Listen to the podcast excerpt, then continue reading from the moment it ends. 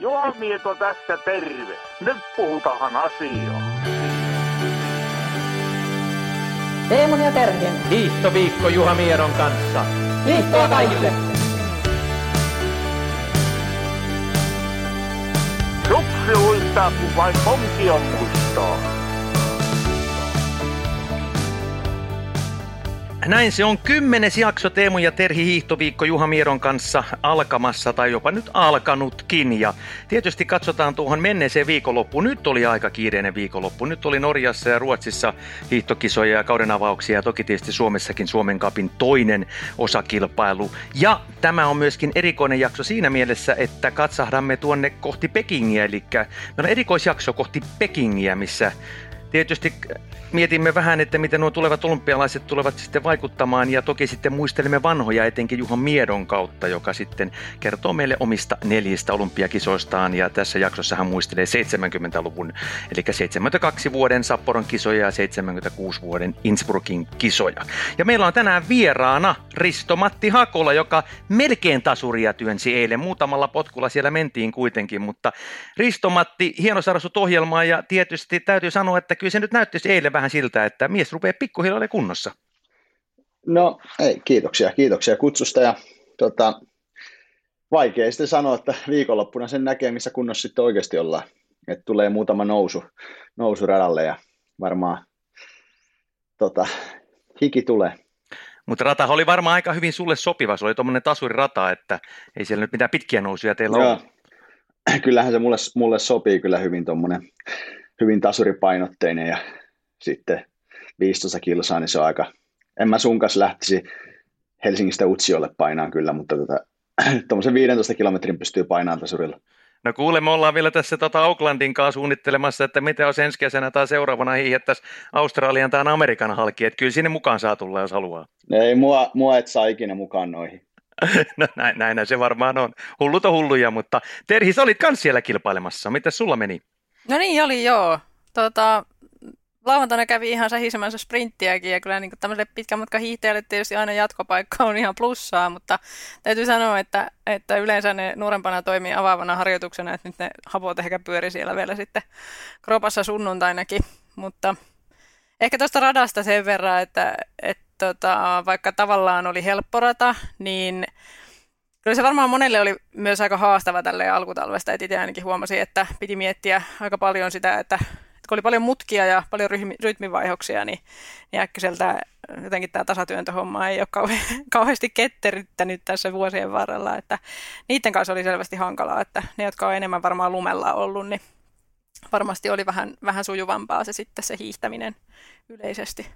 Ja olihan se aika rynkyttävä tasurillekin, että, että ei varmaan kukaan niin kuin hirveän helpolla siinä kuitenkaan sitten päässyt.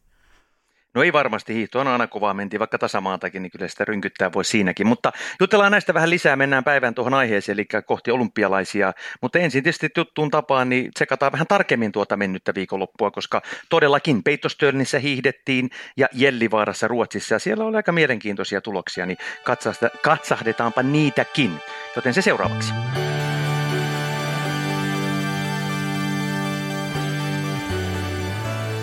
Viime viikon iskut.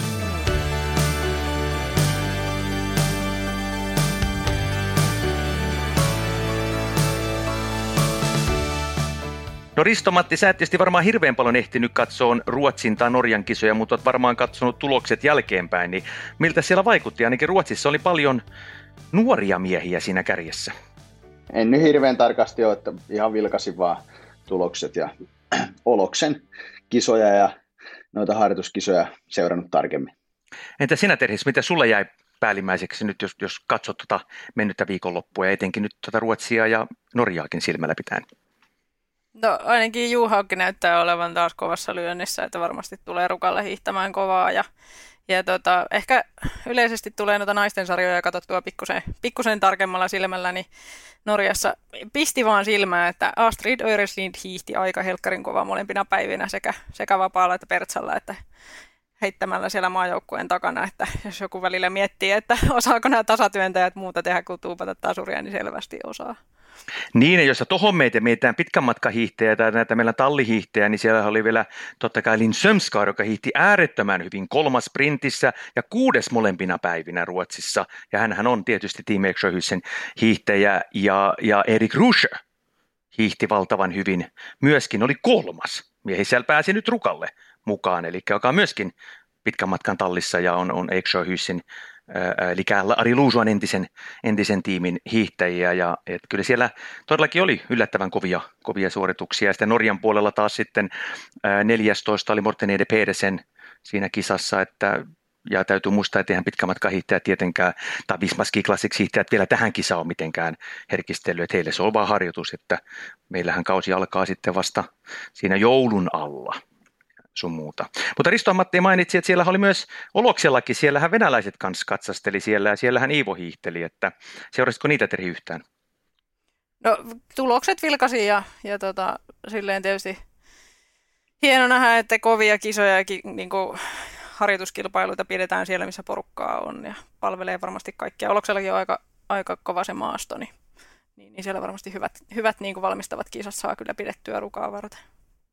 No varmasti näin, tietysti Norjassa puheena, että hieman herätteli sitten nämä, taas nämä valinnat jälleen kerran, kun siellä Ahmutsen voitti kisan vapaahiihtäjä ja Syröötte, myös hyviä ilmeisesti heitä ei valittu joukkueeseen. Tosin heillä ilmeisesti on nyt sitten vähän mielessä Lillehammerista kautta Davos, ja varsinkin Ahmutsen, joka on enemmän luistelijahiihtäjä, niin, niin sitten tähtää ehkä enemmän sinne, että Norjassa on enemmän tätä ongelmaa, että ketä sitten, ketä jätään, ketä kovia hiihtiä jää rannallekin aina siitä, mutta mennään pitemmittä puhetta eteenpäin, eli tässähän on kuitenkin nyt sitten aina katse kaikilla meillä sekä Risto-Matilla että Suomen maajoukkueella ja noilla norjalaisilla ja ruotsalaisillakin kohti tuota Pekingiä ja olympialaisia, siitä riittää varmasti puhu, puhuttavaa todellakin paljon, joten mennään siihen seuraavaksi.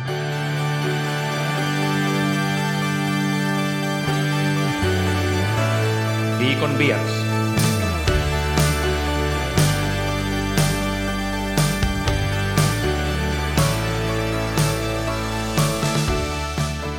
No Risto-Matti, nyt ollaan tietysti hyvässä vaiheessa, että nyt on sullakin jo pari starttia takana ja olet siinä sitä tasurivauhtia saanut, mutta tietysti Ruka nyt on ihan erilainen, siellä sitten kunnolla punnitaan toi, toi kunto ja missä ollaan niin kuin maailman kärkeä nähden ja sieltä sitten tietysti kohti olympialaisia, mutta että tässä vaiheessa kun nyt mietit, ollaan marraskuuta, mennään kohta joulukuuta, niin minkälaisessa kunnossa sun mielestä nyt pitäisi olla, että, että Iivo näyttää olevan hurjassa kunnossa, mutta toki tässä voi tulla se ongelma, jotta ollaanko liian kovassa kunnossa liian aikaisinkin.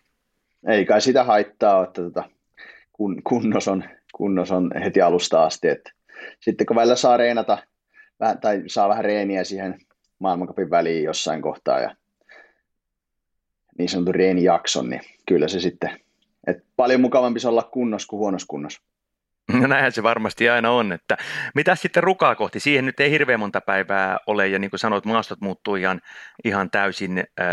Mitä sä sieltä nyt itse haet, mikä on, mitä on semmoisia nyt tämän jälkeen, se on ollut vähän epävarmaa tässä ja aikaisemmissa haastatteluissakin sanoit, että on vähän ottanut tämmöistä vuoristorataa tämä valmistautuminen tähän kauteen, mutta toki varmasti nämä kaksi nyt Suomen Cupin kisaa on jotain antanut sulle jo merkkiä itsellesi siitä, että missä sulla menee keho ja elimistö, mutta mitä sä tarvitset vielä Rukalla, jotta sä oot luottavainen kohti olympialaisia?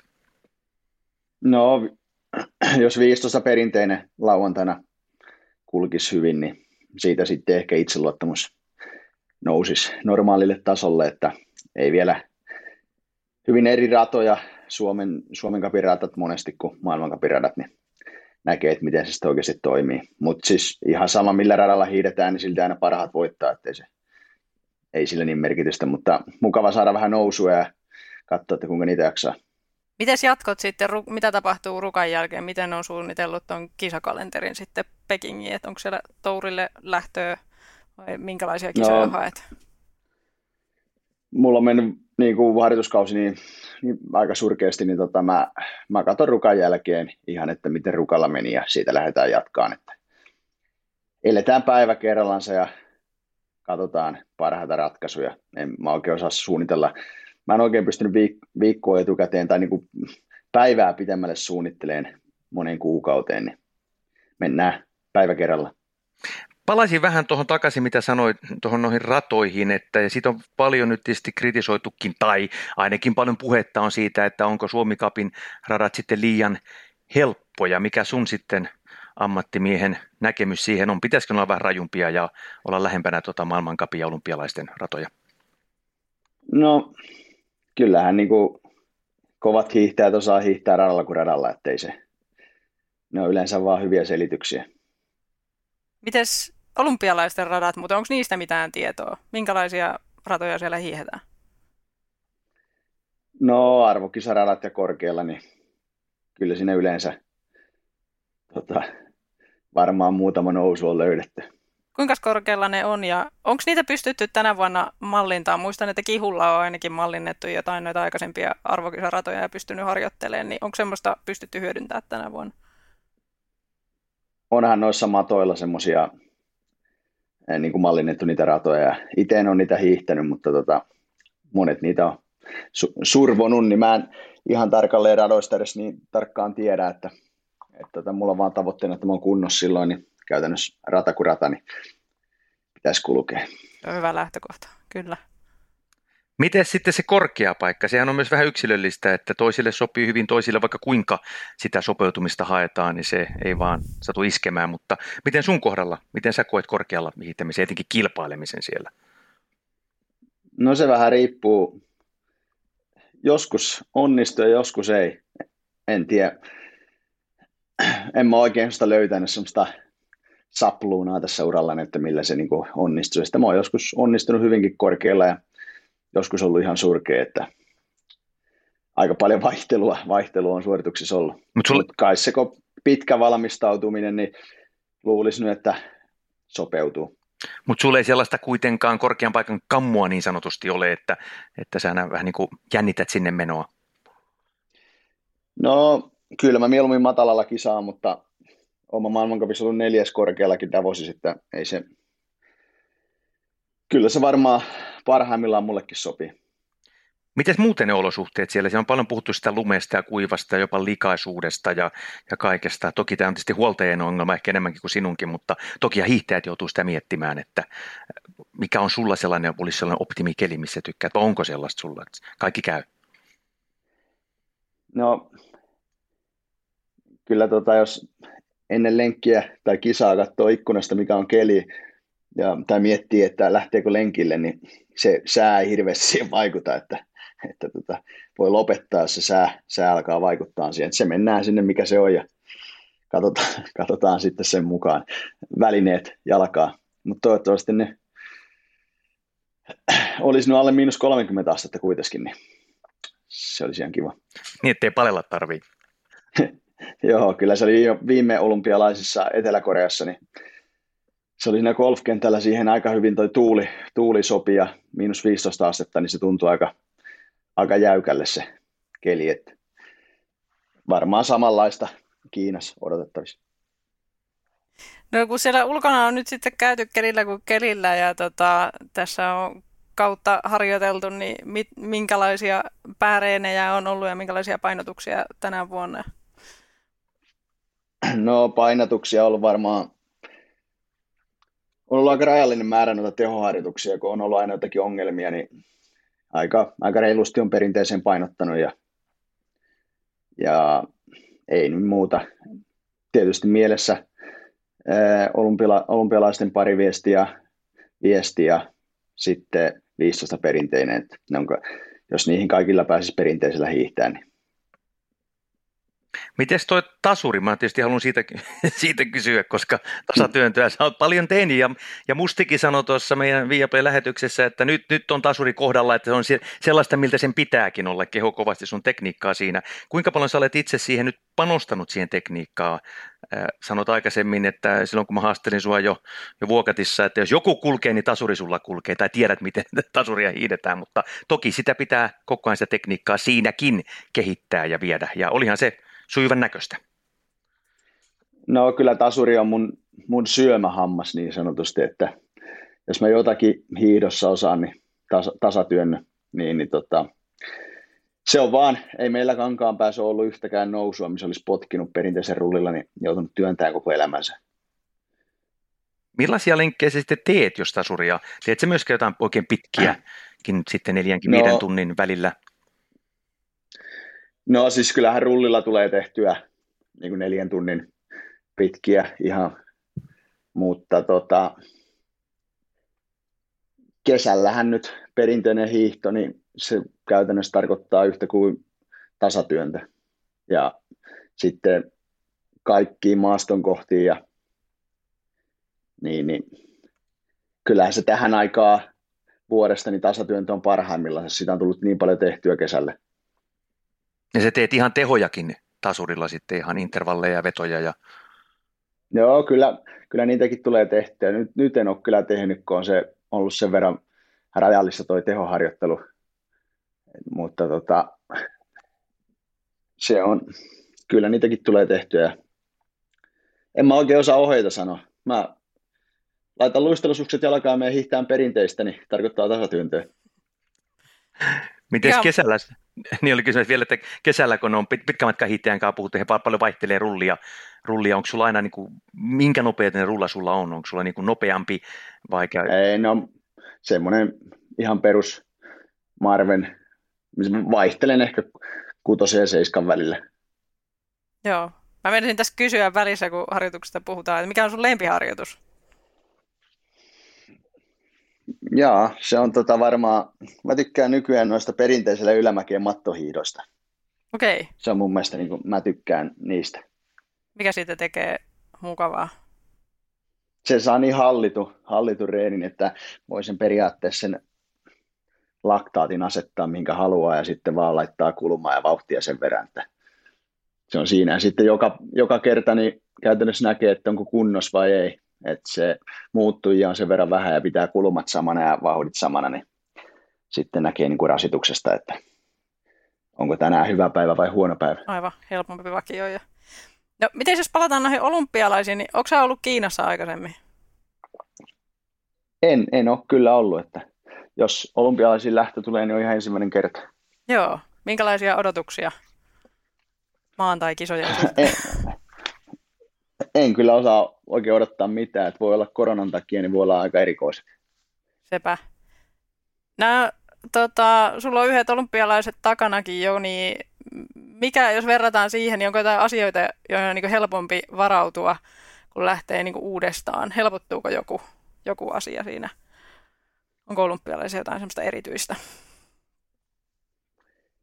No olympialaisissa ei oikein mitään erityistä, että se on se kisakylä ja siellä kökötetään kolme viikkoa siellä kisakylässä ja välillä kävellään syömään ja välillä kävellään hiihtää ja välillä mennään nukkuun. Siinä on niin kuin periaatteessa olympialaiset tiivistettynä. Mutta onko niissä se tunnelma sitten kuitenkin jotenkin erilaista? Kaikki kuitenkin, että olympialaiset, se on se juttu ja se on se suurin urheilun, lajin, melkein lajin kuin lajin tapahtuma, ei nyt ihan ajan kaikkeen kuitenkaan, mutta että, niin, jos se on tuommoinen ympäristö, niin missä sen sitten sen aistii sen olympialaisuuden suuruuden? No ehkä se, kun siellä on niin kuin muitakin urheilijoita samassa kylässä, on se nyt se kisakylä, niin onhan se iso. Että tota, mut ei se ainakaan viimeksi aistinut sitä yleisömäärästä ladun varressa. Että ei siellä montaa ole tainnut katsojaa olla. Niin, miltä se tuntuu, kun nyt noita kisoja, tietysti M M-kisoja keväillä on tämmöisiä paikoissa, ei välttämättä ihan nyt ole näitä murtomaahiihdon tai talvilajien ykkösmaita, että mitä sinusta urheilijana on se, että onko se nyt oikein tai hyvä, että niitä viedään tuommoisiin paikkoihin? No tietysti olisihan se mukavaa, kun olisi vähän kulttuuria, niin olisi ihmisiä katsomassakin, mutta ei se sitten näin hiihtäjille, niin kun laitetaan olympiamitalit jakoon, niin se on sitten sama, että missä ne on, kun lähtee pyydystämään mitalliin. Mä menisin pikkasen takaisin tuohon vielä tuohon treenaamiseen, kun tuli vaan mieleen, kun meillä viime jakso oli tuohon voimaharjoittelun keskittyä. Meillä oli varsin mielenkiintoinen vieraskin siellä, joka sitten ihan radikaaliakin ajatuksia sanoi. Kuten esimerkiksi hän ei pitänyt hierontaa kovinkaan tärkeänä, eikä venyttelyä. Että, että tota niin, niin, miten sulla Risto-Matti, että käytät sä hierontaa tai, tai tuota niin, niin, venyttelyjä vielä vai? Mä vedän Rossin ohjeiden mukaan, en mä voi kiistää noita väitteitä. Niinpä, ajattelinkin juuri näin, mutta miten muuten voimaharjoittelu, että mitä sä teet voimaharjoittelua, kuinka, minkälaista osaa se on sulla esittää sun reenan? No ei se hirveän iso osa sitä, että semmoista vähän hermottavampaa, koska tämähän nyt hiihto on aikamoista vääntämistä joka päivä tuossa ladulla, niin pidän sarjat aika lyhyinä ja aika nopeina. Että, ja semmoista, se, se ei ole mitään hirveän raskasta, oma, oma saliharjoittelu. Keskivartaloa, ehkä kuntopiirejä sun muita, niin mä oon tehnyt pikkupoista asti aika reilusti, että se on varmaan niin kuin yksi mun, mun tota, vahvuus tasatyönnössä. Mites sulla, onko sulla jotain muuta lajitaustaa? Mitä kaikkea sä oot harrastanut junnuna, jos mietitään, että mistä niitä vahvuuksia no. tulee sieltä?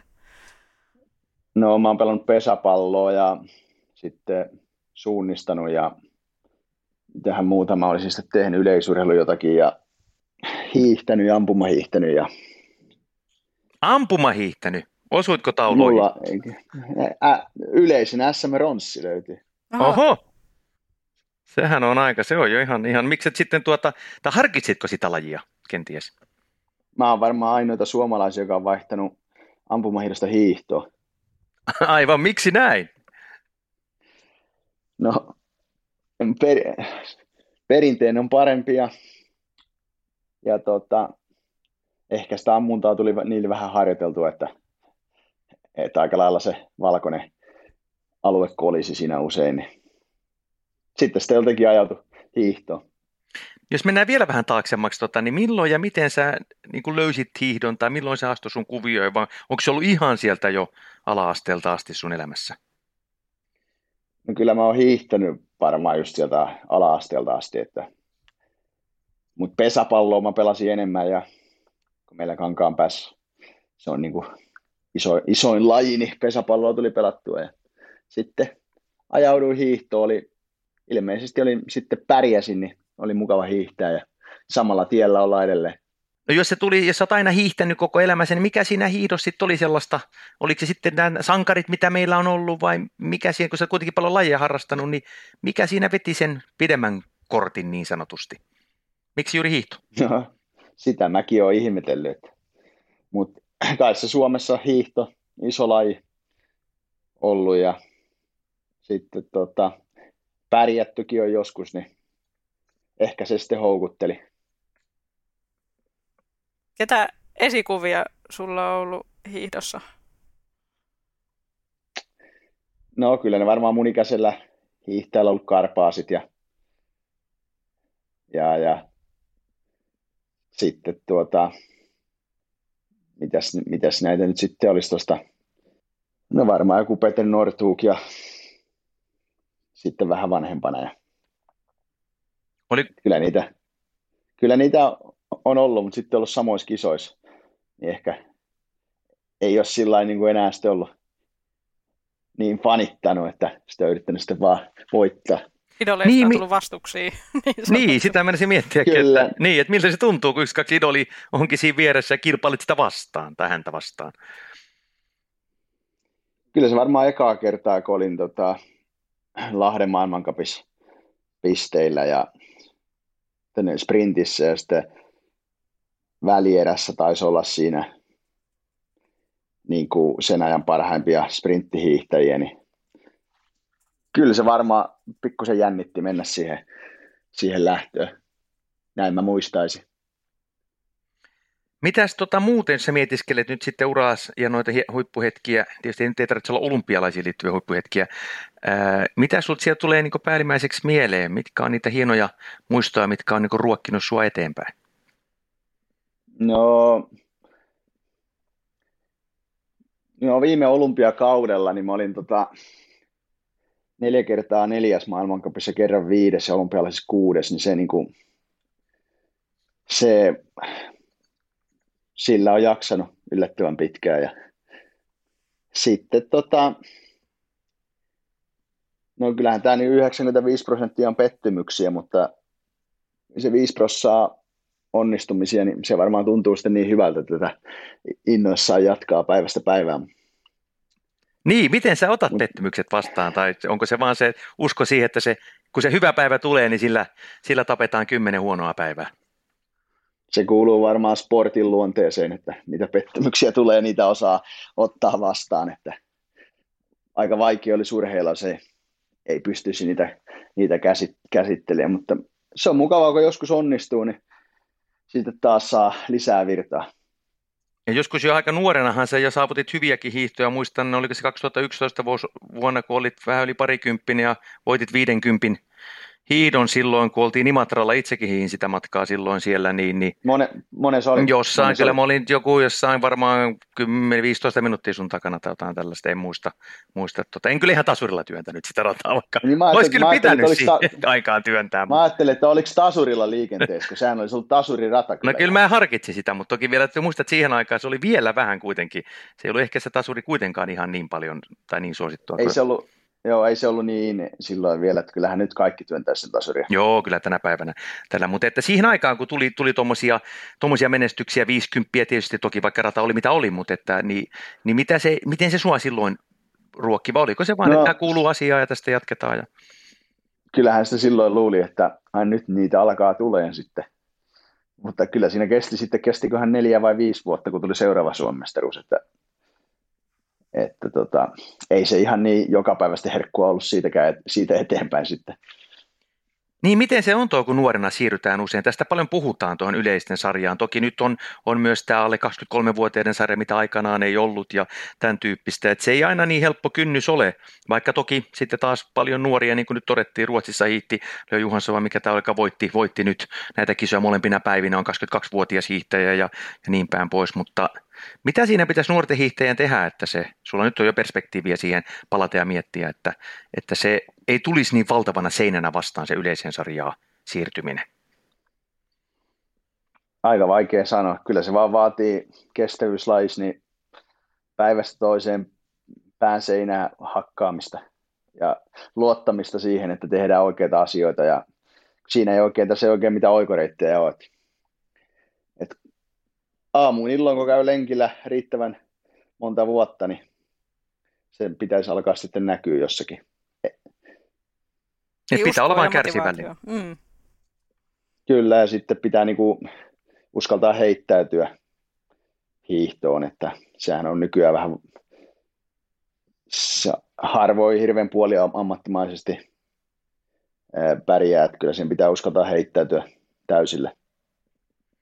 Mutta sehän ei aina, niin oli sanonut, että sehän ei välttämättä aina niin helppoa tietysti ole tämän päivän maailmassa, että ennen vanhaan urheilijat tietysti toki vielä kävi paljon töissäkin ja nykypäivänä se ei ole enää mahdollista menestyä, että, ja tietysti hiihto, kun on sinänsä pieni laji ja sitä rahaa, kun ei aina niin löydy kaikille, niin se ei välttämättä varmasti ole helppo homma vaan lähteä, että heittäydymme täyspäiväisiä, että opiskelut kaikki tähän ja keskityn hiihtoon, että, että pitäisikö systeemi jotenkin muuttaa, että saataisiin enemmän apua ja tukea ja ehkä pelkästään vain hiihto, vaan moni muukin laji. No, kyllähän se jotakin, jotakin olisi ihan hyvä keksiä, että nuoret vois heittäytyä, mutta en mä oikein, mulla mitään oikein ehdotuksia siihen on. Rahaahan se aina tarvii se heittäytyminen, sitähän ei tule mistään seinästä sitä rahaa, että vanhempien taskusta. Silläkö sä rahoitit omaa hiihtoa nuorena? No varmaan aluksi, aluksi mutta mä oon ollut Mä oon ollut puolustusvoimissa töissä kaksituhattayksitoista lähtien, niin se on niinku ollut aika, aika hyvä tuki Ur- urheilija-aliupseerina.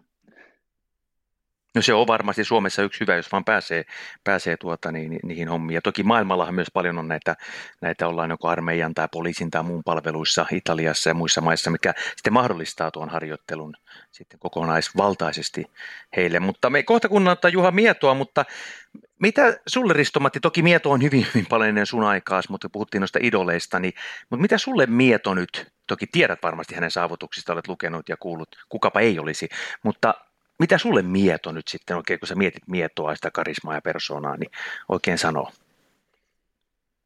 No, ei mulle tule mieleen, kun että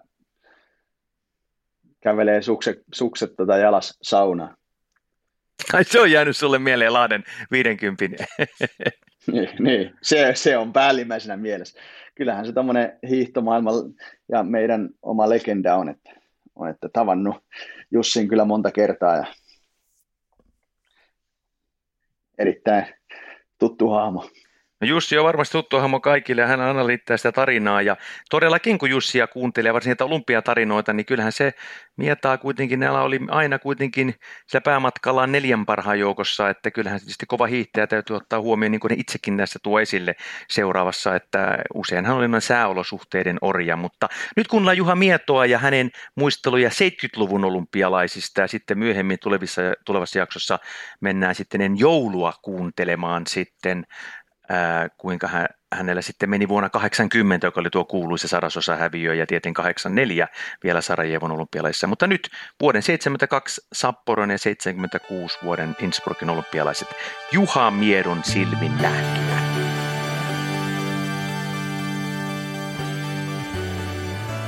Juha Miedon aikakone.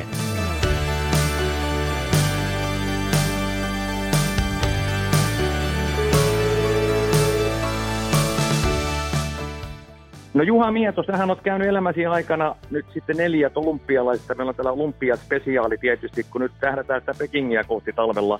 Ja sä tietysti aloitit oman uran siellä seitsemänkymmentäkaksi äh, Sapporossa ja sieltä tietysti sitten seitsemänkymmentäkuusi oli Innsbruck ja kahdeksankymmentä Lake Placid ja kahdeksankymmentäneljä oli Sarajevo. Mutta jos nyt tässä ensin vähän pohditaan tätä seitsemänkymmentäluvun olympialaisia ja kumpikin tietysti oli varmasti sulle aika merkityksellisiä. seitsemänkymmentäkaksi olit nuorena poikana paikalla ja tietenkin seitsemänkymmentäkuusi te voititte sen historiallisen kultamitalin viestissä, mutta mennään siihen seitsemänkymmentäkaksi Sapporoon ensin. Joo.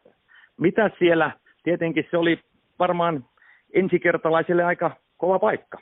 Kyllä, se kova paikka oli, mutta se oli jännä, kun kato Mäntyrannalla oli ollut siinä tuota neljän vuoden tauko ja se aloitti uudestaansa ja ää, tuota, tähtäsi te- kuitenkin olympialaisiin seitsemänkymmentäkaksi ja siinä oli kova kalapaliikki. Me oltiin nuoria miehiä, minä ja Revon Jussi, jotta me ei niistä kaikista edes tiedä, mutta kyllähän nämä kova kähinä oli vanhojen partojen ja sitten, että kuinka se Eero tuloo. No sitten kun kuitenkin olympialaisiin päästiin ja Mäntyranta kanssa pääsi, niin sitten mun tähtään oli siellä vain tuota viisitoista kilometriä, kun olin kaksikymmentäkaksi vuoden ikäinen kaveri, niin, ja viesti.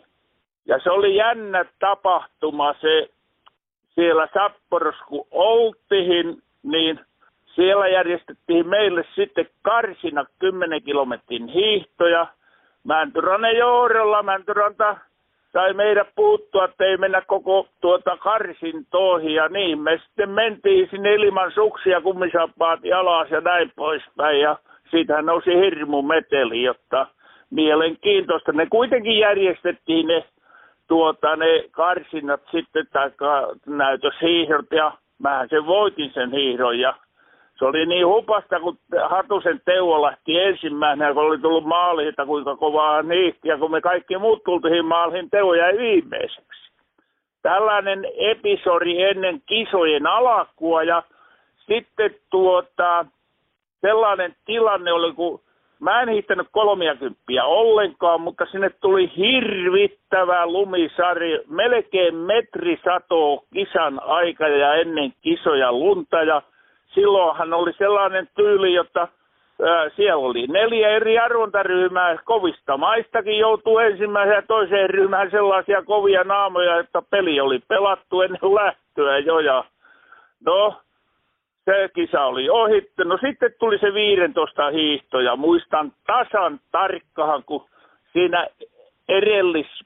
Ää, huomenna oli kisat ja pelattiin pikkukilinää eli korttia siinä sököä ja Mäntyranta siinä sitten sanoo, että on ne muut niin kovia, ettei niille pärjää ja perkele minä nuorena poikana, kun otin pöyrän, kun rahonensa heti helvettiin ja lähdin sitten lenkille ja kuinka ollakaan nu- sain nukuttua hyvin yön, ei pätkääkään tuota ollut mielessä se, että tuota huomenna on kisat, eli pystyy psyykkisesti latautumaan ja nukkumaan. Ja hat, tuo Taipale ja Hannu oli kämppäkaveri ja se ihmetteli, että juniori on ensimmäiset arvokisat ja nukkuu kuin porsas heti, kun meni sänkyyn ja kuinka ollakaan. Sitten kun se varsinainen kisa oli, niin se oli aika dramaattinen kisa. Lumpekkihan sen voitti ylivoimaisesti, mutta sitten Simasoville mä hävisin vajaa kaksi sekuntia ja pronssista hävisin kuusi sarasosaa ja sitten mun ikäinen kaveri Venäjältä Neuvostoliitosta oli Jyri Skobohi, joka oli nuorena kova saman ikänä kuin minä, hävisi mulle yksi pilkku kolme sekuntia, että se oli hirmu tiukka kiso ja kyllä se nuoresta pojasta silloin tuntuu, jotta kuule, perhana vieköhön neljäs, kun on olympialaasis. Piirikunnalliset sai alapakkalusikan, mutta siellä ei saanut lämmintää kättä. Eli tällaiset muistot sitä siihen viidentoista kilometrin hiihtoon asti. Tuli pitkä selostus kyllä. Niin, ja se oli varmaan tietysti siinä vaiheessa tajunnut, että se tulee enemmänkin näitä aika tiukkoja, tiukkoja hetkiä, milloin pelataan kymmenyksillä jopa sadasosilla, mutta totta kai se on varmaan täytynyt tuntua aika. Kyllä aika se tuntuu, ja kun se oli ensi kertaa voimassa. seitsemänkymmentäkaksi vuonna oli ensi kertaa voimassa, että otettiin sarasosan tarkkuudella. Jotta toisin sanoen sitten, kun sielläkin päin hävisin olympiakullan sarasosalla, että mä oon ensimmäinen ja viimeinen häviäjä sarasosilla. Ja sitten tuota ne poistettiin, kun hyväksi todettiin, että miehet saatiin järjestykseen. No miten sitten se, tietysti se oli aika kaukomaalla Japanissa, siellä on täytynyt se kulttuurikin olla erilaista ja miten siellä näkyy se olympiahulina ja mitä siellä sitten, niin kuin, jos mennään kilpaladulta vähän niin kuin kulissien taakse, että no pelasitte korttia, mutta mitä muuta siellä sitten tehtiin? Ei oikeastaan se mitään muuta tehty, mutta kun latauduttiin kisakylässä kisoihin ja käytiin harjoituksissa ja sitten käytiin ää, hetkinen Tokio-Pekka vai mikä se oli kuule aikoinansa, kuule se oli, tai jos meillä sitten tuota hyvät ää, päivälliset siellä ja sitten käytiin suurlähetysten vastaanotolle. Ja se oli jännä homma, kun oltiin suurlähetysten vastaanotolla, niin siellä sitten tuota, silloin oli hurttia huumoria tuota, on varmahan tänä päivänäkin, mutta ennen vanhaa sitä viljeltiin vähän enemmän, kuin ei ollut Facebookia ja sellaisia, niin siellä sitten jääkiekkoilijat tuota sanoo, taka, me oltiin Ketolan kanssa hyviä kaveria ja näin, niin Niin pojat sanoo, että tuota, jos mä heitän puoli volttia siellä suurlähetysten vastaanotolla, niin Ketola heittää koko voltin. Niin mä olin justiin lähdössä heittämään puoli volttia pukupäällä ja silloin tuli kuule joukkueen johtaja sanoi, että ei täällä pojat pelleillä. Mutta mä olisin vain halunnut nähdä sen, kun minä olisin kyllä pystynyt. Mä heittelin volttia, mä voimistelin nuorena niin paljon, vaikka olin iso mies, niin mä en ollut kankia. Niin mä olisin vain halunnut nähdä, kun Ketola heittää koko voltin puku päällä. Se on varmaan ollut näky. näky se mutta... olisi ollut, kun siinä voidaan kuvaa vieläkin tuota, jotta tällaisia episodia. Mitäs sitten, kun siitä mentiin eteenpäin neljä vuotta sitten lisää, niin sitten olitkin jo enemmän konkari. Siinä oli ollut jo palunit takana ja, ja, ja taas tietysti lisää tiukkoja tappioita, mutta sitten seitsemän kuusihan tietysti totta kai historiallinen viestivoitto. Joka edelleenkin on ihmisten mielessä. Niin. Ne oli varmaan erilaiset kisat. Ja tietysti sitten Euroopassa, Itävallassa, Innsbruck, niin hyvin erilainen paikka kuin Sapporo. Joo, kyllä. Joo, ei kyllä. Sinne valmistautunut meni tosi hyvin ja näin poispäin. Ja ensimmäinen matka oli kolmekymmentä hiihto ja mun, mä, sa, mä valittiin ensimmäisen arvontaryhmän ja mun numero oli kakkonen ja Ja joku ranskalainen lähti mun eteen, mutta hän sai jo kilometrin kohdalla sen kiinni, jotta mä niin kuin ykkösenä siellä hiihdin. Ja se vain pisti mieleen. Mähän olin neljäs siinä kisassa. Hävisin kaksitoista sekuntia tuolle Sav- Saveliev, ei Saveliev, kun Karani vai mikä. Oli nyt venäläiselle kuitenkin. Ja kuinka ollakaan, niin se larut oli silloin tehty sillä lailla höylällä, jotta mulla kun leviät tuota jalka oli, niin se aivan lumi lenti siinä, jotta se niin kuin jäi harmittamahan se kolmekymmentä hiihto, jotta siinä olisi ollut mahdollisuus paljon korkeampaankin sijahan. Tosin Pilgohi tuli kakkosena maaliin, se, se, tuli, se oli kakkonen siinä kisassa, äh, tuota, äh, numerolla seitsemän. Niin, mutta kuitenkin, niin sitten kun oli viidentoista kilometrin hiihto, mä ne oikein latasin siihen, Koivistohan oli siinä kolmas, venäläiset otti kaksoisvoiton, mutta latu oli niin huono, me aivan pohjaa myörin meni siellä tuota, että voidaan sanoa, että se, se jäi harmittamaan se viidentoista kilometrin hiihto, että mä vähän löin lopuksi läskiksi se, että mä olisin todennäköisesti viides ollut siinä, mutta kun mä ajattelin, että ei pääse mitallille, niin kannata, ei kannata turhaa voimia hukata, koska siihen aikaan sitä kuitenkin tähdettiin mitallilla ja kymmenessä mä siinä lopuksi siinä kisassa oli, mutta ei silloin ajateltu, se, se oli mitalli oli ja ne oli niin kuin tähtäämässä. No sitten kun tuli viesti, mä muistan tasan tarkkaan, kun siinä edellispäivänä porukalla kierrettiin rataa. Ja kuule, siinä kuule mäkin otin pikkuimuja, poithan täällä lälälälä, vielä huomenna vasta, huomenna vasta. Ja kuinka ollakaan, kato, tämä oli sellainen tilanne, että kun me oltiin kaikki hiihtäjät kansakoulupohjalta, niin me ihan sataprosenttisesti itse sukkuroitiin, itse larattiin. Me ei annettu valmennusjohdon kuule puuttua meidän asioihin ollenkaan. Ja kuinka ollakaan, me tehtiin nää suunnitelma ja Pitkäsen Matti aloitti justiin niin kuin oli sovittu ja sitten mä hiirin toisen osuuden ja silloin oli tappamisen meininki päällä. Mä lähdin tuollainen kaksikymmentäviisi sekuntia keulan, keul, keulasta, siinä oli neljä mun edellä. Ja sitten tuota mä sain jo rapian kilometrin kohdallani kiinni ja mä muistan vielä, kun Kuutsa huutin, että jarruttele, jarruttele, huilaa hetken. Mä ajattelin, nyt on kuule vauhti päällä, kuule nyt ei huilaalla. Ja se oli hirvittävä osuus kyllä, että norjalainen sakstuu ja sitten seuraamaan seitsemän kilometriin asti. Ja sitten se jäi siinä melkein minuutin vielä siinä lopussa. Jotta sitten Teurajärven Perikille pokkasin, nythän on kielletty, että ei saa enää työntää vaihdo, mutta minä menin ja persauksista työni, että se lähti melkein ilmahan ja Pertti se on jälkeenpäin vielä sanonut, että se oli aivan sellainen kuin hengenluonnin kohotus, jotta kun hän sai dynamiitia takapuoleen, niin siitä mentiin ja se piti viestin, viestin sen minuutin raon ja Koivisto tietysti oli huippukunnossa, niin se oli helppo, helppo voitto sitten. Tosin meillä oli mahtava voitelukin kyllä, että se oli se vanhan ajan kuule hopia liisteri ja siihen vähän keltaista päälle.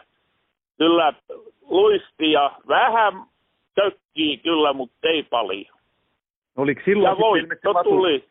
Vatu Vaikka oli... venäläiseltä meni neuvostoliittolta mono siinä, mutta sillä ei ollut mitään merkitystä sitten varsinaiseen lopputulokseen. Me oltiin kuitenkin selvästi ykkönen. Niin, oli just kysymässä, oliko silloin sitten se latu sitten vihdoin viimein sellainen kova, kun liisterillä mentiin, että se ei pettänyt sun alta? Ei, juuri näin, juuri näin. Kato, kun tuli suoja ja sellainen tuota mukavasti vähän lunta uutta satoa siinä, se otti kiinni. Siinä oli helppo potkia ja se nyt tietää, kun rapia sata kiloa on mullakin kilpailupaino, kuule, niin jos siinä vähän tantereet kuule, josta routa vasta tulo vastaan ja ei käskyy ja on routaakaan. Jotta kyllä se oli, niin kuin voidaan sanoa, sellainen tietty kohokohta, että näin jälkihinpäin ajateltuna, että kultamitalli on kuitenkin kaapissa. Voi henkilökohtaisesti sitten tullut kuitenkaan, mutta, kun, mutta siihen aikaan varsinkin niin ihan rehellisesti sanottuna, ja tämä ei ole mitään ei otta, tuota, kehumista, vaan kyllä se miesten viesti neljä kertaa kymmenen kilometriä ennen vanhaa, niin se oli jostain syystä, niin se oli hohorokas matka. Ja sitä arvostettiin. Kyllähän viestikulta on aina arvostettu, mutta eikö sulla käynyt siinä vähän mielessä, että hemmetti, kun se keli olisi iskenyt sille viidelletoista, niin se kultahan olisi sulle tullut heittämällä? No... No kyllä se vähän tuli, mutta toisaalta sitten tuota, ää, ta, peräpeilihin oikein ei tahdo viittiä oikein paljon katsella, tulo pahaa mieli, vaan katse pitää olla eteenpäin, mutta voidaan sanoa, jotta ei siinä onnettarit ollut oikein kohdalla, että, jotta nyt ei vielä mennä kahdeksankymmentä kisoihin, mutta jos ajattelee, että Sapporossa oli jo niin lähellä mitalia, sitten Faalunissa maailmanmestaruuskisat tuli se suksihomma ja Nyt, nyt tuota, että se, sitä ei monikaan ota huomioon, eikä tämä ole selittämistä, mutta tämä on karua totuutta, että tällainen varsin iso mies ja erittäin raskas hiihtäjäksi, niin kyllä, mulla, kyllä mä kelien orjo, orja olin aika lailla, että ei koskaan sattunut. Esimerkiksi mä tähtäsin tuota salpausselalla, että pirukus siellä olisi kun kunnon vesikeli. Ei ikänä sattunut salpausselalla meikäläiselle olevaa keliä, joka, jota taas oli sitten Holmenkolleni. Ja siellähän sä pärjäsitkin sitten valtavan hyvin, mutta mitä siellä, kun teillä oli tuommoinen hyvä porukka sitten, mitä siellä sitten, oliko hyvä joukkuehenkeä, mitä teillä siellä tapahtui vähän kulissien takana Innsbruckissa? No kuule, tuolla ei tapahtunut mitään. Meillä oli niin hyvä joukkuehenkisiä ihan rehellisesti, jotta se Sapporin kisat oli aivan kaksi edestä. Se Sapporin kisosta jäi vielä se viesti, kato kun... Siellä Sapporo siirrettiin viestin, mä olin viestin periaatteessa nopein, koska ankkuriosuus oli lyhin, mutta kun meillä oli vielä kuule perhana viekeen edellisiltana, että kuka hiihtää viesti. Mäkin siinä vitsälle, että pitääkö meidän Kajosmaan Marjatta ottaa aloitukseen. Se tuli aivan viime tingas, kato, kun Mäntyranta ei hiihtänyt. Oikarainen kieltäytyy ja näin poispäin. Niin ei ollut miehiä kuule.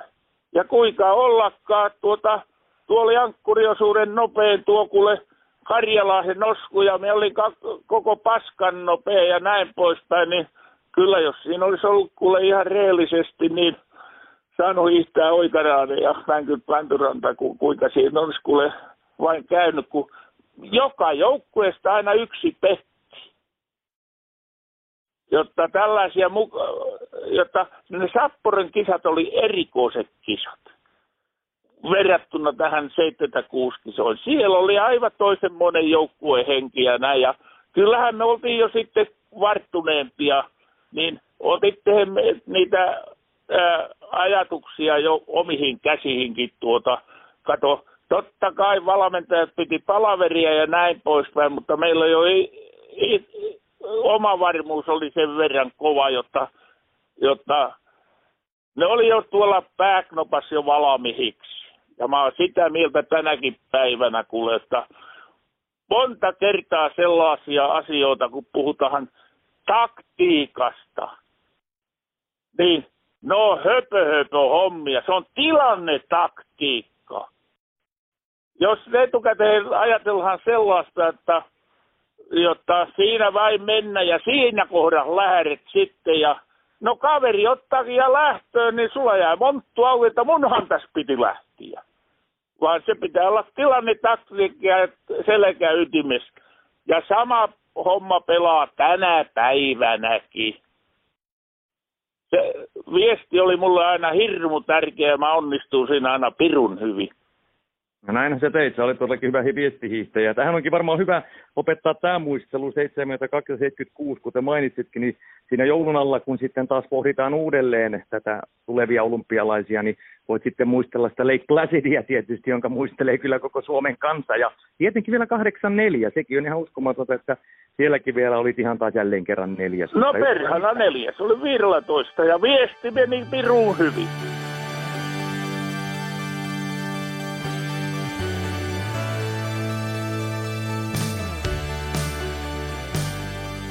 So, Risto-Matti, Juha Mieto tuossa muisteli tietysti värikkäästi menneitä noita seitsemänkymmentäluvun hienoja olympialaisia ja tietysti tuo valtava viestivoitto, mikä on edelleenkin Suomen historian suurimpia tapahtumia, tuo miesten viestikulta vuonna seitsemänkymmentäkuusi ja kova hieno joukkuehenki heillä oli siellä. Mutta Mieto toi myös esille tuon taktiikan. Taktiikasta puhutaan paljon, varsinkin pitkän matkan hiihdossa, koska se on, yrittää jollain tavoin ehkä apinoida tai matkia pitkän matkan pyöräilyä tai Tour de France ja tämän tyyppisiä sana taktiset kuviot ehkä enemmänkin, mutta Mietaan mukaan se taktiikka on enemmän sitä, että mennään hiihtämään ja, ja sen hetkisen fiiliksen mukaan mennään ja valmistaudutaan siihen, että jos on hyvä päivä, niin on hyvä päivä, siinä ei paljon taktiikoita mietitä, mutta miten se menee sulla? Mietit sä taktisia kuvioita tai asioita ennen kisaa vai onko se vähän mietaamainen, että fiiliksen mukaan? No kyllähän sitä nyt jotakin miettii, mutta ö, usein kisoista löytyy meikäläisiä kovempia kavereita, niin ehkä heillä on se taktiikka ja itse yrittää vaan niin kuin pysyä mukana, mukana. Että ei siinä sitten, kyllä ne yleensä kilometrin jälkeen ne taktiikat unohtuu, kun ensimmäisen kerran laktaat jysähtää reiteen, niin, niin, niin tota, sitten se on vaan niin kuin semmoista elojäämistaistelua. Joo, tää, mun korvaan kanssa kuulosti tämä, tämä tota, Mietan taktiikka enemmän siltä meikäläisen taktiikalta, että tulee kotoa välillä sanomista, että pitää olla joku omakin, omakin taktiikka, mutta tota, se on vähän tuommoista mukana heilumista välillä. Tota, jos palataan noihin olympialaisiin vielä, vielä ja sanoitkin, että, että tota siellä usein on, on sitten aika niin kuin semmoista, ehkä yksinkertaisen kuulosta se, se niin kuin kisapaikalla toimiminen ja, ja hotelli ja kisapaikan väliä, niin ää, miten se aika kuluu niiden niin kuin kisojen ja omien starttien välissä? Ehtiikö sinne käydä katsoa muita lajeja?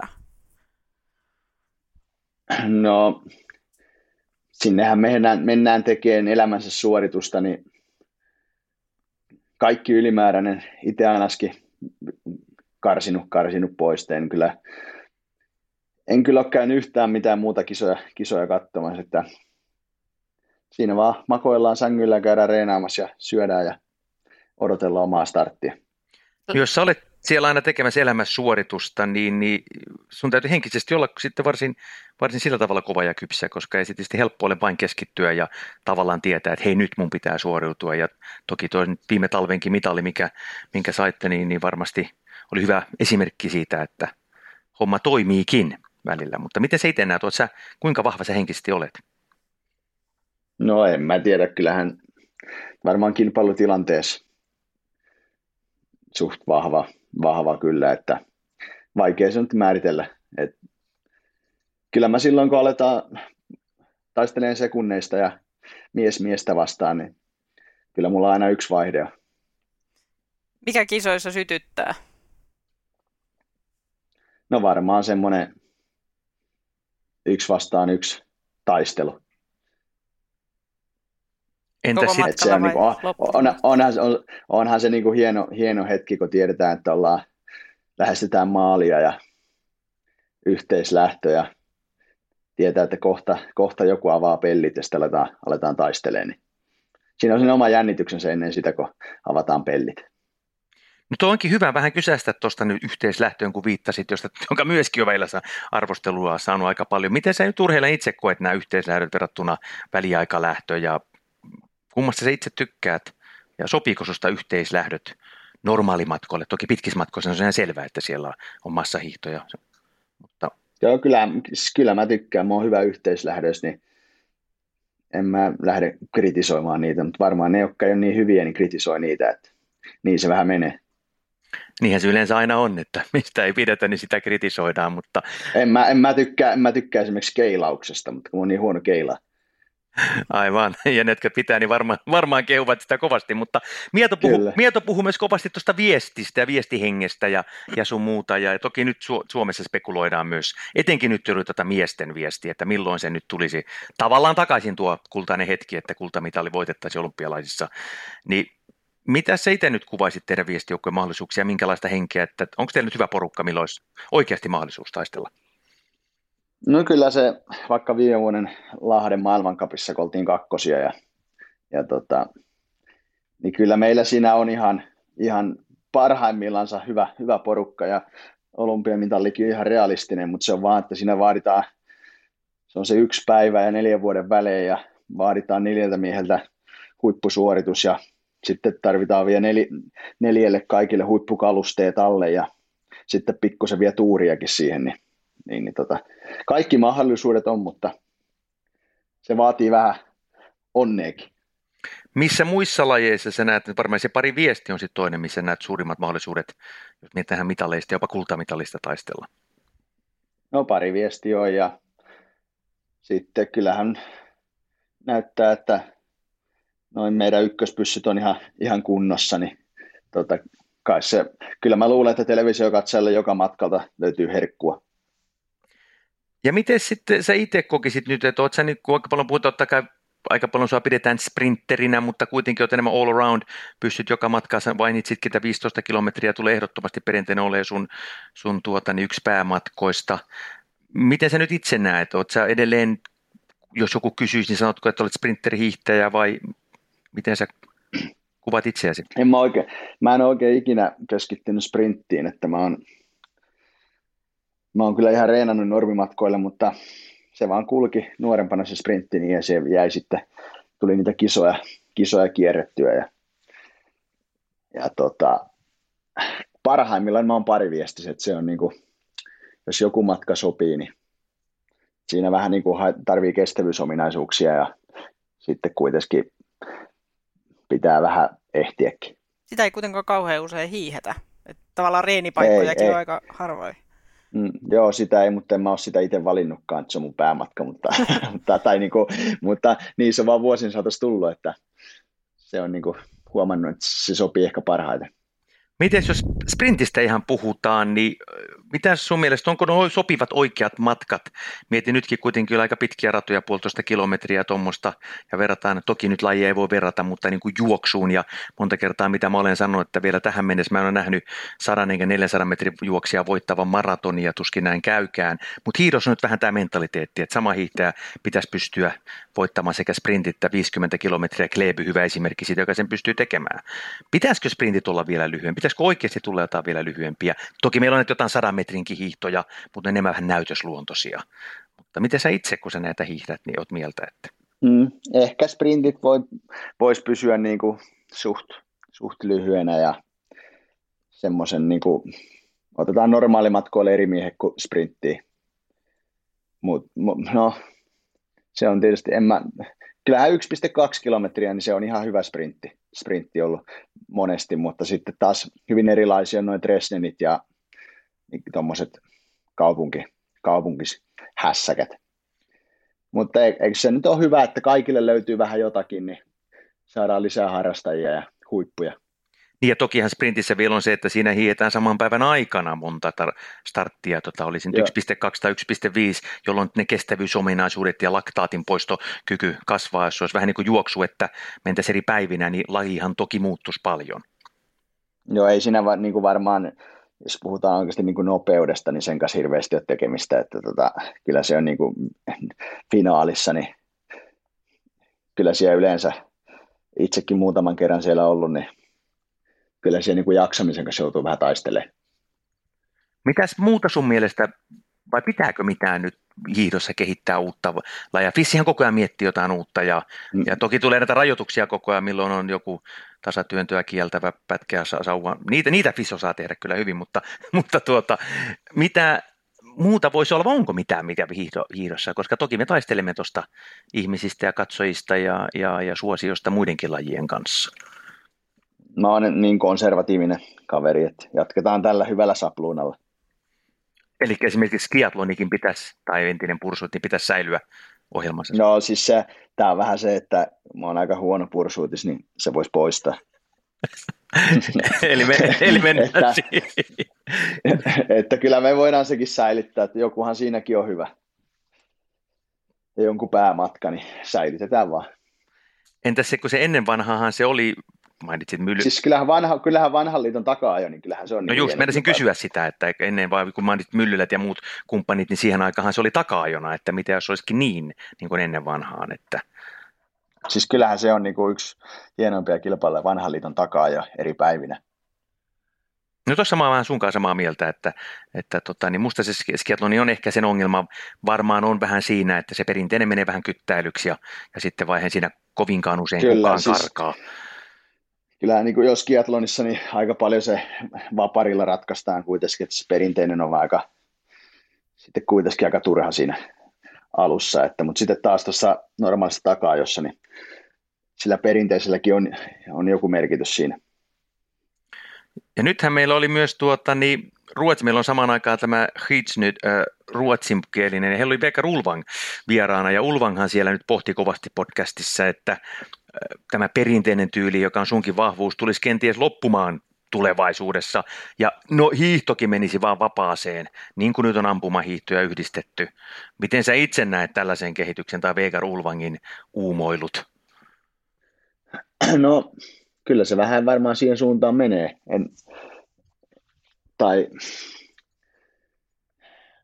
tarvitaan vähän kovempia ratoja, että ei mennä tasatyöntöön. Tietysti niin ei kai tasatyönnöskään mitään vikaa, että se, tota, jos sitä mennään puhtaasti, niin kyllä mä arvostan kaikkia tasatyöntäjiä. Mihin suuntaan luulet, jos katsotaan kristallipalloon tulevaisuuteen, niin mihin, mihin päin hiihto on menossa? Aika vaikea lähteä sanoon kyllä. En osaa, en osaa sanoa. Toivottavasti meillä on lunta ja voidaan hiihtää. Ja sitten on tämä ainakin kuntoilumuotona, niin kun on hyvä talvi, niin viime talvi oli hyvä, niin in, että toivotaan hyviä talvia tulevaisuuteen ja pidetään hiihto korkealla.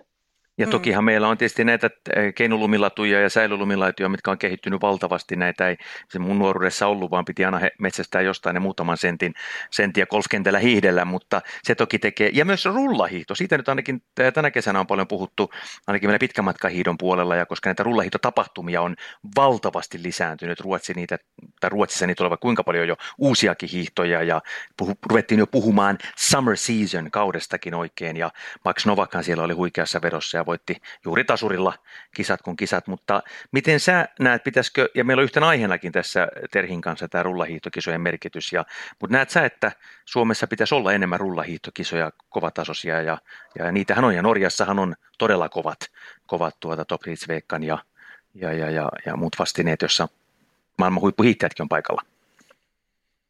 No kyllä ne, kyllähän ne hyviä, hyviä niin kuin harjoituksia on talvelle, rullahiihtokilpailut. Talvellahan me vasta niin kuin mitataan sitten, otetaan oikeasti aikaa, että kuka on kuka, mutta kesällä on hyviä harjoituksia. Niin, sit... Sillä en, niin kuin, en, niin kuin rullahiihtokilpailuthan ei hirveän niin kuin arvostettuja noin niin kuin, että, tai enemmän talvella sitten katsotaan, että mikä on järjestys, mutta niin se vä- vähän on. No näin se varmasti on, mutta...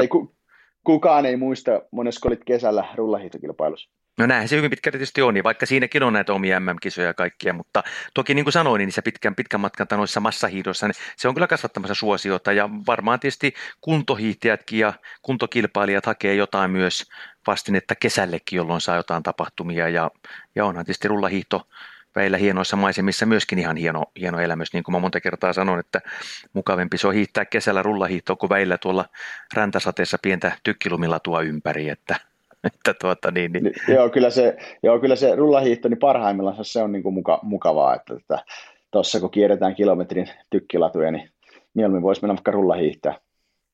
Mites muuten, kun tästä mennään kohti nyt tietysti kauden, tai kauden vaan vuoden loppua ja, ja, ja tuota, maailmankapin hiot edessä, mutta joulu tietysti se on varmaan pieni breikki sullekin. Siinä on sitten kenties sen jälkeen sitten uusi vuosi, joka menee aina sitten Dudeskiin parissa tai muuten hiihtäessä kilpaillessa, mutta mitä sulle niin kuin joulu ja tuo aika, niin kuin tuo holiday season niin sanotusti merkitsee? No...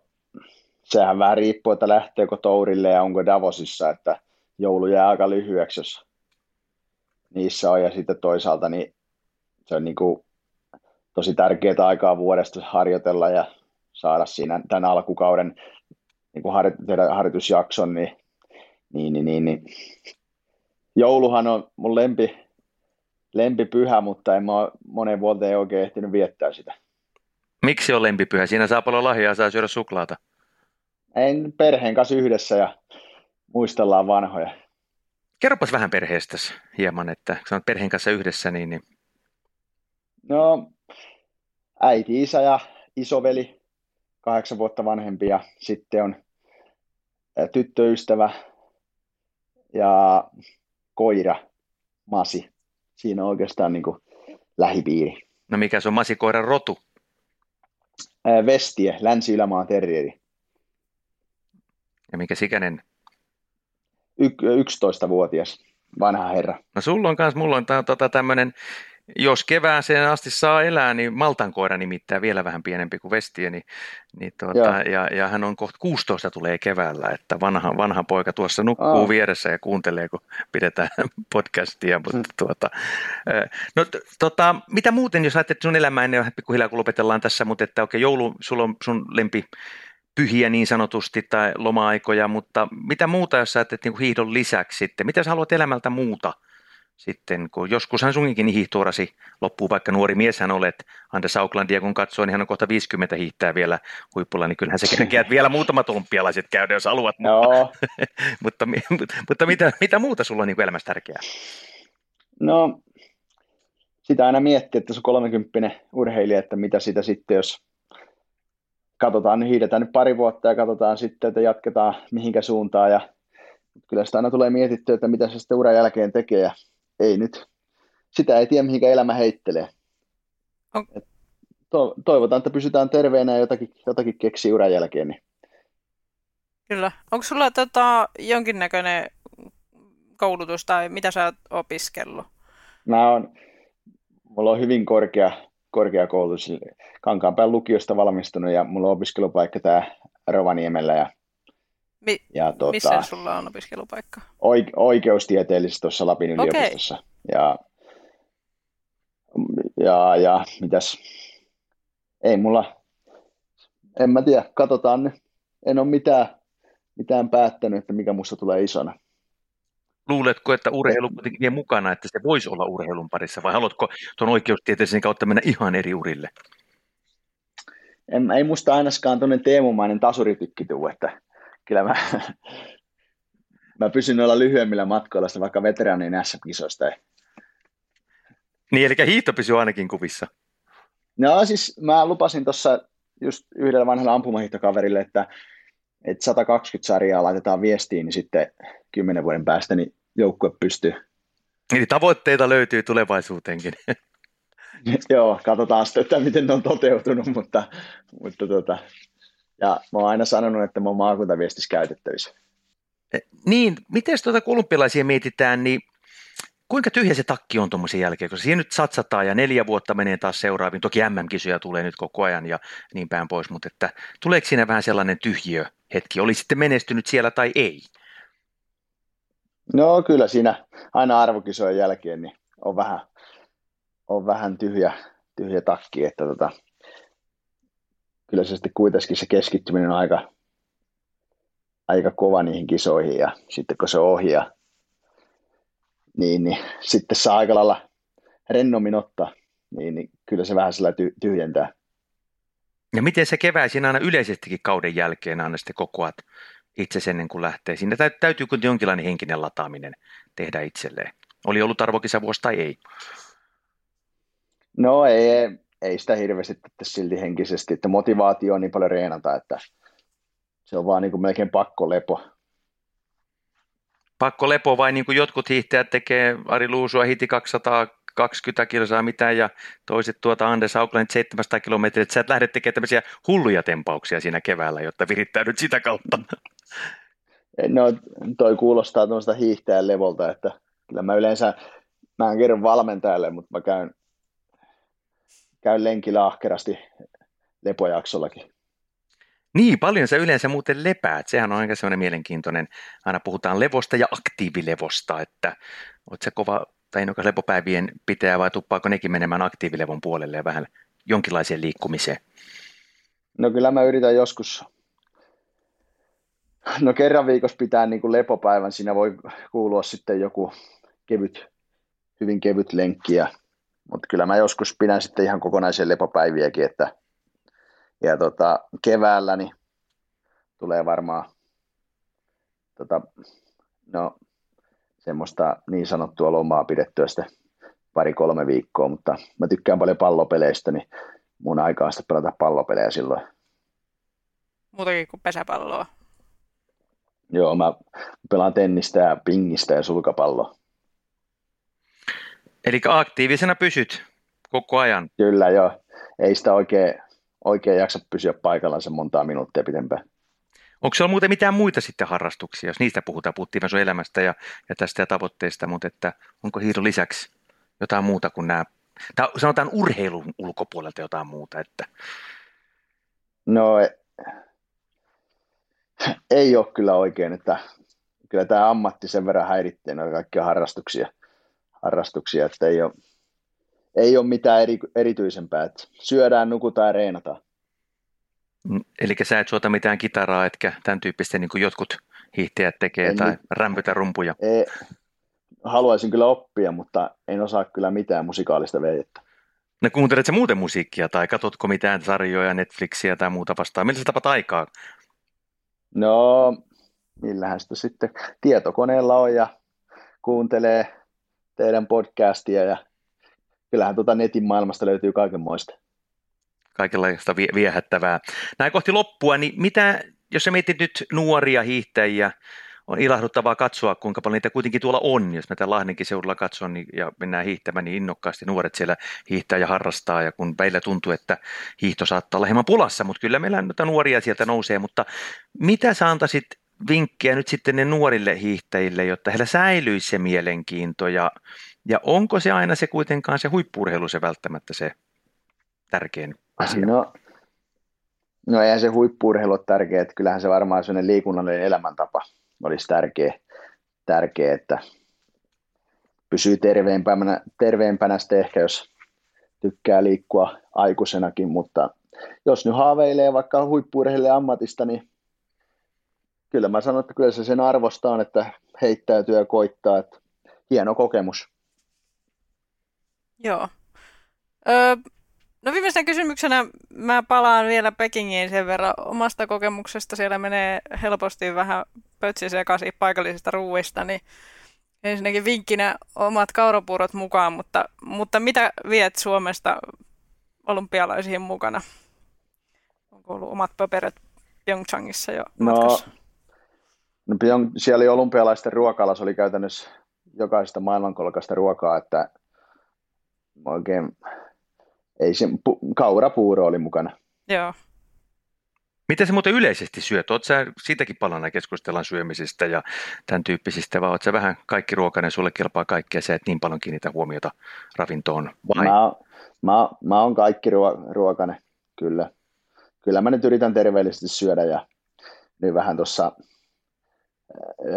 äh, Kaisa Salin kanssa vähän tarkasteltiin vielä meikäläisen ruokailutottumuksia, niin, niin, niin tota, terveellisesti ja tiettyjä painotuksia, mutta ei nyt mitään muuta erityistä. Mutta joskus kuitenkin karkkia menee tai suklaata? No kyllä menee, että suklaan, jos joku mulla on tämmöinen pahe, niin se on suklaa.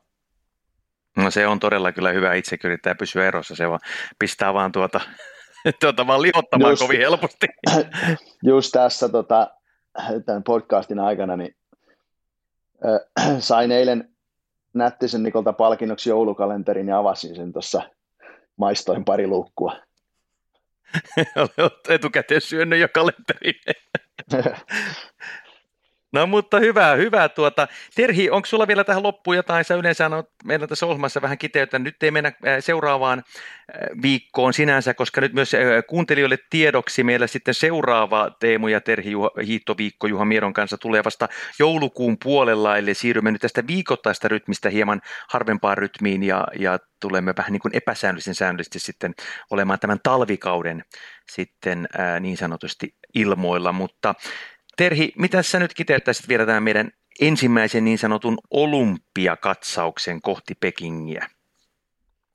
No kyllä, tässä rupesi Pekingiä vähän semmoinen jännitys nousemaan, että, että tota, ei tässä nyt montaa kuukautta enää, enää ole aikaa. Ja, ja tota, varmasti hieno nähdä siellä sitten meidänkin Suomen joukkue ja muitakin lajeja. Ja kyllä tässä tämmöinen niin kuin penkkiurheilijan ää, talvi taas, taas alkaa ihan rytinällä. Toki viime viikonloppuna sitten on ollut jo edellisenäkin ja Suomen kappia, mutta tota, nyt varmasti viimeistään sitten ensi viikonlopusta, kun Ruka lähtee käyntiin, niin hieno, hieno talvi tulossa. Että ens, ensi viikonloppuna tosiaan maailman karkki alkaa, niin varatkaa hyviä eväitä sinne sohvalle. Todellakin, se maailmankappi alkaa sitten ensi viikolla siellä Rukalta ja siellä on itsekin sitten paikalla ja tulee varmasti Risto-Mattia sitten haastattelemaan Viaplayn lähetyksiin, mutta Risto-Matti, sulle paljon nyt tsemppiä toki tietysti Rukaa varten, että siitä eteenpäin läpi joulun ja muihinkin maailmankapin kisoihin ja sitä kohti sitten olympialaisia ja toivotan, että sitä mitalisadetta saadaan sitten nautiskella helmikuussa. Kiitoksia paljon.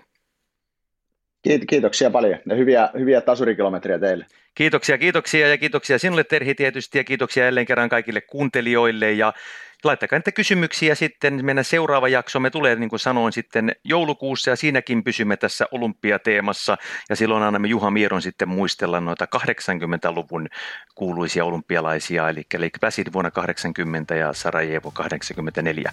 Nyt ei mitään muuta kuin kiitoksia kaikille ja pysykää kanavalla ja kuten Risto-Matti sanoi, hiihtäkää ja työntäkää tasuria. Palaamme kuvioihin pian. Moi moi!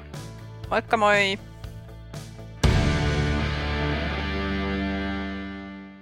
This podcast is a W Sports Media production.